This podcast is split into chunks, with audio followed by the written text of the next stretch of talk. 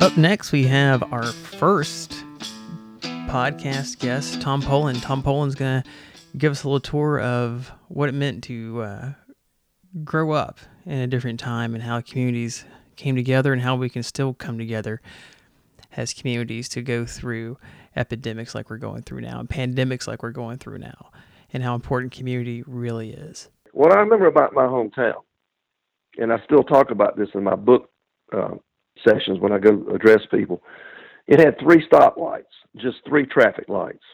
And it still just has three traffic lights. And it's changed a lot, but a lot of what really made that place special is still there, you know. It was the world you knew. You didn't know anywhere else. Growing up, that was the center of the world for me. It was a place that mattered so much, and uh, nothing else really mattered outside our town, community, and county. For example, uh, I was great. Uh, I had enough luck, rather, good fortune to grow up between two country stores within a mile of my house. So we could get anything we wanted there. We could ride our bike down to one of the stores and get stuff on credit. They put it on a sheet of paper with your daddy's name on it. You know, there were no credit cards back then. You didn't worry about stuff like that. Your word was your was your bond. You know, you were as good as your word. And uh, try try doing that today in this world. It's not going to happen. The other thing I remember about it was how everybody pulled together. It was it was sort of a us against the world mentality. We were a small area, and so uh, it was a place where everybody pulled together. If you lost somebody in your family, people would show up with food, fried chicken, covered dishes, desserts, tea cakes, pies, and uh, you didn't even have to ask for anything like that. They just would start showing up. So the church was a big part of growing up back in Lincoln County, Georgia, with the county seat called Lincolnton. Um, as an adult, as a writer, I've spent my whole life explaining that Lincoln, Georgia, was not named after Abraham Lincoln. It was, after all, a town in the South. But it's a great little place, and it still is. Uh, if you see a kid today in a store looking at something and you know they ain't got any money, somebody will walk over and give him a quarter so the kid can get what he wants. It was that way when I grew up, and it's that way still today. And um, we never really worried about entertainment. There was no internet. We only had two two TV stations in my day, so we spent a lot of time outside fishing. I would fish in farm ponds at my granddad's farm, which I loved. Cane pole, red white cork. I spent so many days fishing that I don't know why I don't do it to this day, but I don't. I guess I just drifted away from it. Pick up games of baseball, football.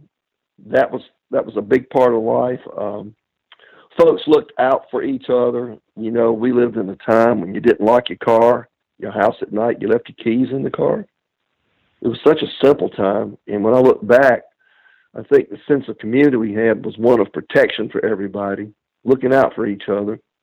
And we didn't really worry about crime and so forth. Heck, today, a house has got to have a security system. You wouldn't dare leave your windows or door unlocked at night, you know. So it's changed in that way, but uh, it had its it had its downsides. Everybody in a small town knew everything you did.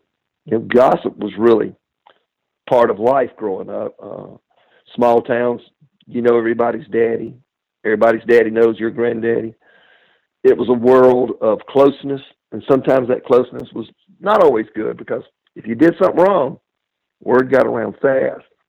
But for the most part, it was a really good place of um, to grow up, and and and we had things like uh, traditions on Saturdays.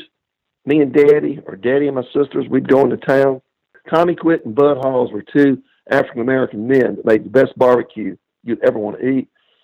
So you go into town on a Saturday, pick up a big chunk of lean meat, come back, have barbecue lunch on Saturdays. It was such a great tradition, you know. Um, today, they don't have that down there. They've lost all that. All the old barbecue men died out. And for me, growing up across the, the Augusta Highway out in the country, I live two and a half miles outside of the city limits of Lincoln, Georgia. And I was very fortunate. Up on a hill beneath two big oaks was a blacksmith, a black man named Cap Dunn, and he made horseshoes for me. he made a, a, a pair, a set of horseshoes for me and the stakes and everything. And boy, me and my buddies, we had the most, most fun with those horseshoes. We'd go up there and watch him work, you know. He, he had a, a old hut with a, a anvil and belt, hand, handheld bellows and all the blacksmith tools. And we would just watch him make things for people. I don't know where that can happen today, other than maybe in a historic village where people reenact things like they, you know, how, they, how things used to be back when times were simple. Um, so you know, we didn't have a lot to do, but we never hurt for something to do. We learned to be creative. I spent a whole lot of times in my little community with other kids climbing trees, damming creeks. These seem like cliches today to people, like something that used to happen a hundred years ago. But we did it growing up, and um, I know today kids have their handheld digital devices. You can't get them out of the house. They don't want to do anything. But in my day and time, the, the community we lived in was one of uh, action, going outside, play until dark, listen to old folks tell us stories about when they were growing up, which were fascinating things to hear. And it was no cliche, but we did catch lightning bugs and put them in a jar. We sure did. We played the dark. We played the dark every day, and um, it was a much simpler time. And I think my community, I go there all the time now. I go back two, three times a month. I can't go right now because we're in this strange time. But when I go back, I still see vestiges of the things that I knew growing up. The kids today, of course, have a lot more to do. There's the internet, more TV stations, satellite TV, cable TV, and whatnot. But that spirit that pulled people together is still alive in my hometown back in Lincoln, Georgia. You let something bad happen to your family, they'll be there within 30 minutes taking care of you. I think the people down there now are in this isolation thing going on with this virus, but I can guarantee you they're in touch with each other. And as soon as this thing settles down and ends, hopefully, uh, they'll be back to doing what they did. And you can find Tom's books in local bookstores and in museums and gift shops all over the state of South Carolina and in Georgia. And once again, I encourage you to go out and shop at these local places as soon as all this is over, as soon as we get the all clear to go back out. Do go back out and let's support those local stores, support those local museums, support those local gift shops, support those local bookstores, support those local restaurants. I'll talk to you again soon.